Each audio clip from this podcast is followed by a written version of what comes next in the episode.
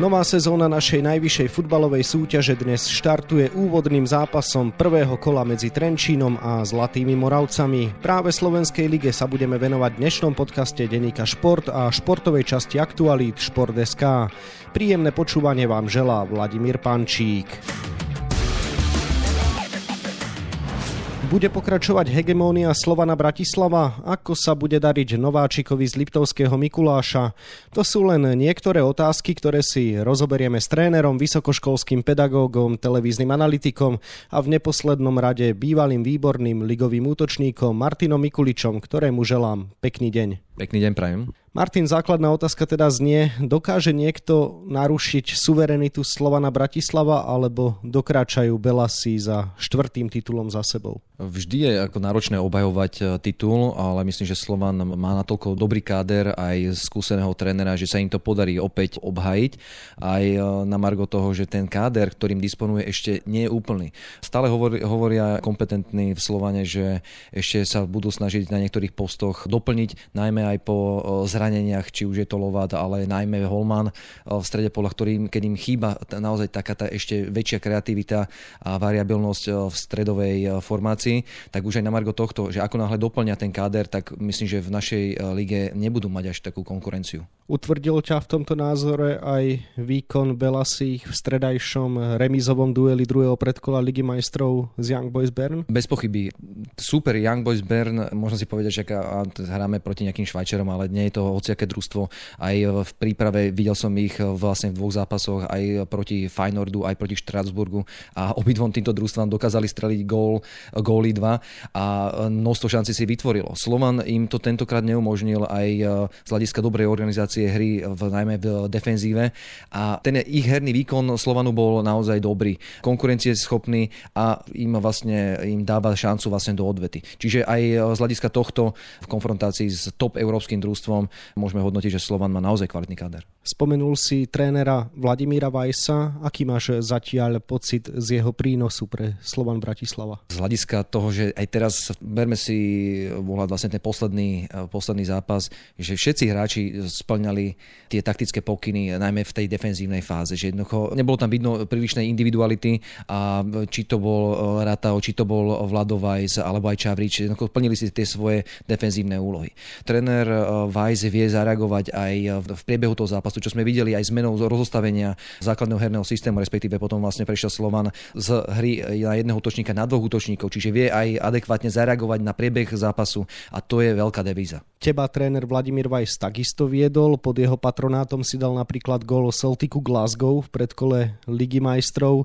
Čím je on výnimočný, že vie vyžmýkať z mužstva maximum a takisto aj z hráčov? Určite aj ty si zažil to, že si práve pod jeho vedením hral najlepší futbal. Áno, tréner Weiss má túto schopnosť, ale ja by som to povedal možno takého širšieho pohľadu, pretože on utvrdí hráčov v tom, že ich naozaj potrebuje, že vie, vie čo od nich vlastne chce a že sa aj oni na ňo môžu obratiť vlastne kedykoľvek, či už je to nejaké, v nejakej nočnej hodine, prakticky pre nich spraví úplne čokoľvek. Ale od nich automaticky čaká aj tú spätnú väzbu v podobe dobrého výkonu. Že to, čo on im povie, tak jednoducho musia to všetci hráči spĺňať. Ako náhle sa on v niektorých veciach popali, tak ten hráč má potom veľký problém sa naspäť dostať vlastne do, do jeho obľuby. Čiže aj z tohto hľadiska tréner Weiss samozrejme, že pôsobí takým tým nepríliš demokratickým dojmom, ale častokrát opak je pravdou, že prakticky by sa vedel rozdať pre tých hráčov a to vedia iba tí hráči, ktorých on viedol. Bývalý kapitán Slovana Bratislava Martin Dobrodka napríklad prezradil, že keď vás trénuje Vladimír Weiss, musíte byť stále v strehu a najmä musíte byť pripravení zvládať ozajstný tlak.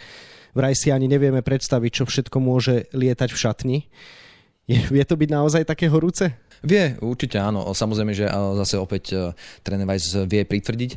Je to podľa mňa veľmi, veľmi niekedy aj žiaduce, pretože aj tí hráči zrazu zbystria a jednoducho ako náhle vidia, že trénerovi jednoducho ten ich herný výkon príliš nevoňal a vám to demonstruje možno, že aj takým trošku prudším spôsobom, tak jednoducho vás to zobudí. Minimálne vás to naštartuje a jednoducho nechcete, aby sa to v budúcnosti opakovalo.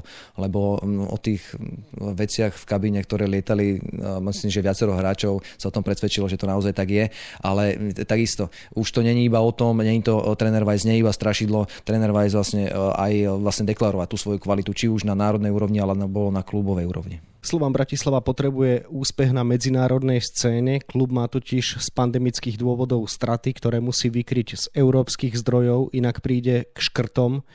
To je neuveriteľný tlak na kabínu, keď si toto hráči uvedomia. Vladimír Weiss ale dostal do Ligy majstrov Petržalku, do Európskej ligy pred desiatimi rokmi Slovan Bratislava. Môžeme samozrejme spomenúť to, že Slovensko dostal jedinýkrát v histórii na majstrovstvá sveta, takže prečo by to práve Slovan pod jeho vedením nemal zvládnuť? Áno, tie predpoklady tam sú. Na druhej strane ten čas je extrémne krátky na to, aby vlastne to družstvo pripravil. V družstve nenastali nejaké prílišné zmeny, i keď vlastne dostali od vedenia, od majiteľa klubu dostatočnú dôveru s päťročnou zmluvou. Čiže môžu rozprávať, že v budúcnosti by sa dala vlastne riešiť nejaká koncepčná robota a vyslovene si vybudovať ten káder. Ale momentálne na to nie je príliš čas a preto si myslím, že prišli aj vlastne tí skúsení hráči, či už je to Zmrhal, Kaši alebo Kangava, a práve títo hráči by mali byť tí nositeľom kvality. Nečakajme o to, že jednoducho teraz tam dojde osemnásťročný chlapec a budú sa snažiť jednoducho spoliehať na to, že či, či potvrdí alebo či uhrá nejaký dobrý zápas alebo nie. Momentálne na to nie je čas a tréner Weiss si to uvedomuje a preto vlastne prišli aj takíto hráči, ktorí by im mali pomôcť dostať sa do jednej zo skupinových fáz európskych súťaží. Spomenul si, že Slovan Bratislava je teda pre teba jasný favorit na zisk titulu. Kto by mohol byť jeho hlavný vyzývateľ? Samozrejme, že podľa mňa to budú tie isté družstva, čo v minulú sezónu, či už je to Dunajská Streda alebo Žilina, a taktiež Trnava tam môže mutiť vodu, ale i keď napríklad z pohľadu Trnavy teraz Trnava dostala, myslím, že tak pekné také za ucho, aby nezaspali na Vavrinoch, ale z hľadiska takej dlhodobej možno práce je práve tá Dunajská Streda so Žilinou asi opäť budú tí najväčší konkurenti, práve ktorí, ja sa napríklad teším na tie zápasy práve, ktoré budú vlastne hrať proti Slovanu alebo aj oni medzi sebou, lebo vždy je to, sú to zaujímavé zápasy.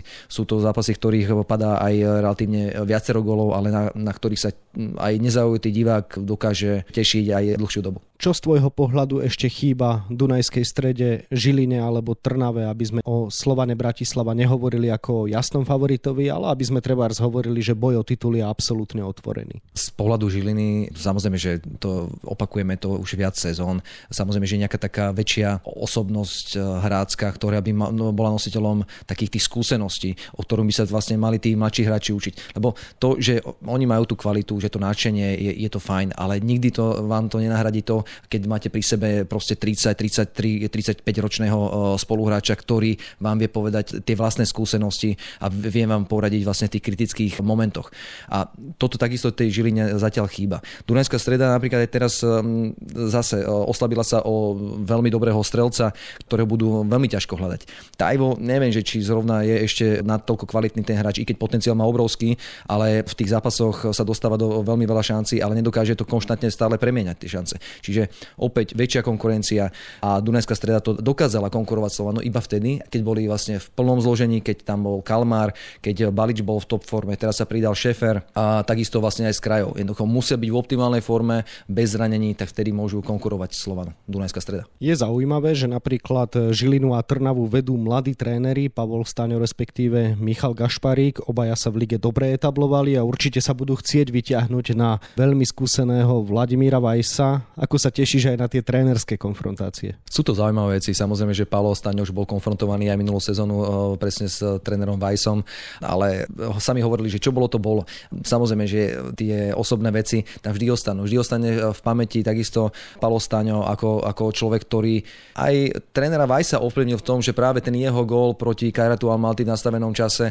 mu umožnil vlastne zahraničné angažmá. Nehovorím, že by sa tam možno nedostal, ale jednoducho mu dosť, dosť napomohol. Čiže samozrejme, že to sú také veci, že ktoré sú ovplyvňuje a tie životy tých trénerov sú jednoducho previazané. Zase z pohľadu Miša Gašparíka vždy je tam tá rivalita Slovan, Trnava, tá veľká skúsenosť trénera Weissa v porovnaní s menšou skúsenosťou týchto, týchto mladších trénerov. Takže vždy sa, sa snažia vyťahnuť na toho lepšieho, na toho skúsenejšieho a dokázať mu tie svoje kvality. Čiže samozrejme, že môže tam byť aj taká prílišná alebo tak väčšia motivácia práve týchto trénerov. Posuňme sa v tabuľke ďalej. V minulej sezóne sa do hornej šestky okrem spomenutých štyroch tímov dostali aj Trenčín a Zlaté Moravce. Budú opäť podľa teba patriť do elitnej skupiny, ktorá na jar zabojuje o pohárové priečky? Trenčín opäť bude tak na rozhraní. Zlaté Moravce takisto podľa mňa budú sa stále tak motať okolo tej šiestej siedmej priečky. I keď z pohľadu napríklad Zlatých Moraviec skôr to vidím, že sa skôr oslabili, ako by ostala tá kvalita toho kádru na rovnakej úrovni. Pretože naozaj Balaj, Hrnčár boli hráči, ktorí rozhodovali zápasy, ktorí boli góloví, ktorí vlastne pripravovali šance svojim spoluhráčom ďalším a ťahali vlastne tými svojimi výkonmi. Deto Chovan takisto odišiel, vlastne skúsený brankár, ktorý mal najväčší počet zákrokov v našej lige a dokázal sa vlastne aj s tými svojimi výkonmi dostať do, práve do Slovanu. Čiže uvidíme aj tí hráči, ktorí ich nahradili, na nich bude prílišný tlak. A vždy je zase, ako som povedal aj v úvode, problém, či už je to z pohľadu majstra obhajiť, z pohľadu Zlatých Moraviec urobiť opäť ten historický úspech, ktorý sa im podarilo pod trénerom Benkovským vlastne dosiahnuť v minulej sezóne. Čiže vždy obhajoba je problém a myslím, že Zlaté Moravce budú mať veľký problém sa dostať do tej hornej šestky. Trenčín angažoval na post trénera bývalého reprezentanta, ale zase neskúseného kormidelníka Petra Hlinku. Ako vnímaš tento krok? Tak Trenčín ide vždy takouto svojou cestou a myslím, že skôr také nie tie ortodoxné metódy používa alebo takých angažuje takých inakších trénerov s trošku s inou mentalitou. A Petr Hlinka je vlastne typ trénera, ktorý má takú tú inú školu, jednoducho stále vlastne bol pod vplyvom či už toho rakúskeho futbalu, čiže má blízko veľmi k tomu nemeckému štýlu hry, čiže samozrejme, že ten jeho rukopis tam bude veľký, ale káder má zatiaľ veľmi, podľa mňa, mladý, neskúsený a tá konštantnosť z výkonov jednoducho nebude dodržaná. To jednoducho to, podľa mňa, o tom som presvedčený. A čiže tam bude veľký problém a zase v dlhodobom horizonte môže byť, môžu byť úspešní, ale musí ho podržať potom aj vedenie v prípade niektorých nie príliš dobrých výsledkov. Všetky týmy, ktoré minulú sezónu účinkovali v dolnej šestke, vymenili cez leto trénera. Od ktorej zmeny si najviac sľubuješ? Ťažká otázka, pretože tie trénerské zmeny vlastne v tých spodných, spodných družstvách sú... Častokrát mi príde také až pomaly nelogické, samozrejme, že nevidíme do kuchyne tých družstiev a samozrejme, že z pohľadu z nejakej skúsenosti môže byť asi, asi najprínosnejší príchod trénera Jarabka, ale je to veľk, častokrát veľká neznáma, lebo keď tá fluktuácia trénerov v týchto družstvách je, je príliš veľká, čo vidíme za ostatné sezóny, ostatné dve sezóny jednoducho to je, to je extrém, tak tam prakticky ani tí tréneri nemajú čas na nejakú koncepčnú robotu a potom ani nemôžeme vidieť ten ich rukopis, ktorý by mohli vlastne dať tomu svojmu družstvu, tak potom je už možno otázka skôr na jednotlivé vedenia tých družstiev, či čo vlastne majú v úmysle s tým družstvom, respektíve aj s trénermi, ktorých oni angažujú. Čiže to nie je chyba trénerov častokrát, že tie výsledky nedosahujú, ale častokrát je to možno, že aj zlý výber práve vedenia jednotlivých klubov. Nemohlo by sa do pozície čierneho koňa dostať Pohronie, kde prišiel tréner Gergő Ligeti, ktorý dosahoval v uplynulých sezónach dobré výsledky. Takisto tam dorazil zo Serede útočník Miloš Lačný, ktorý mi povedal, že z útoku Lačný Adler pôjde strach, tak možno čo hovoríš na jeho slova? Možné to je, samozrejme, že ja hovorím, že Miloš Lačný má svoju kvalitu, ale takisto podporuje dobrú podporu od svojich spoluhráčov. Takisto Gary Ligary je kvalitný tréner, ktorý dosahoval aj úspechy v iných družstvách našej ligy, ale zase ani v tých ostatných družstvách prakticky nevydržal nejakú dlhšiu dobu. Čiže zase treba si tiež povedať aj, aj to béčko, že kvôli čomu tam nevydržal.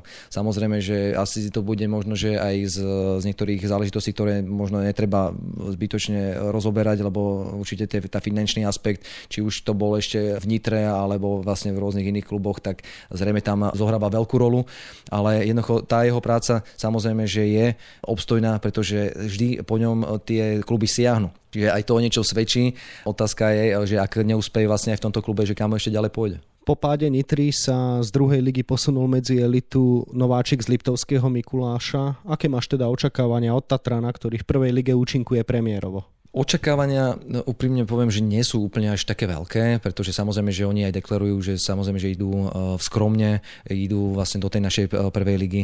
Zase prílišné veľké mená ani neangažovali. Družstvo je vlastne zostalo to, čo bolo vlastne v druhej lige, a samozrejme, že doplnilo ich pár, pár skúsenejších hráčov, hovorím pár, a na našu ligu môžu prekvapiť, môžu v niektoré družstva potrapiť, ale z dlhodobého horizontu Liptovskému Mikulášu nedávam veľké šance a bude mať veľký problém udržať sa tento rok v lige. Prvýkrát bude v našej lige liptovské derby medzi Mikulášanmi a Ružomberkom. Bude to oživenie? Bude, každé jedno lokálne derby je, je fajn, je dobré, je ťahakom pre ľudí, len opäť Liptovský Mikuláš sa dostane, dostal do ligy a vlastne svoje domáce zápasy bude hrať v Poprade. Čiže zase jedno také väčšie mínus, vlastne aj možno, že pre toto družstvo, že jednoducho nemôžu očakávať takú tú podporu toho domáceho prostredia, ktoré boli vlastne zvyknutí z druhej ligy, a už to zase bude veľký rozdiel, pretože budete musieť jednoducho trošku cestovať vlastne na ten, na ten zápas a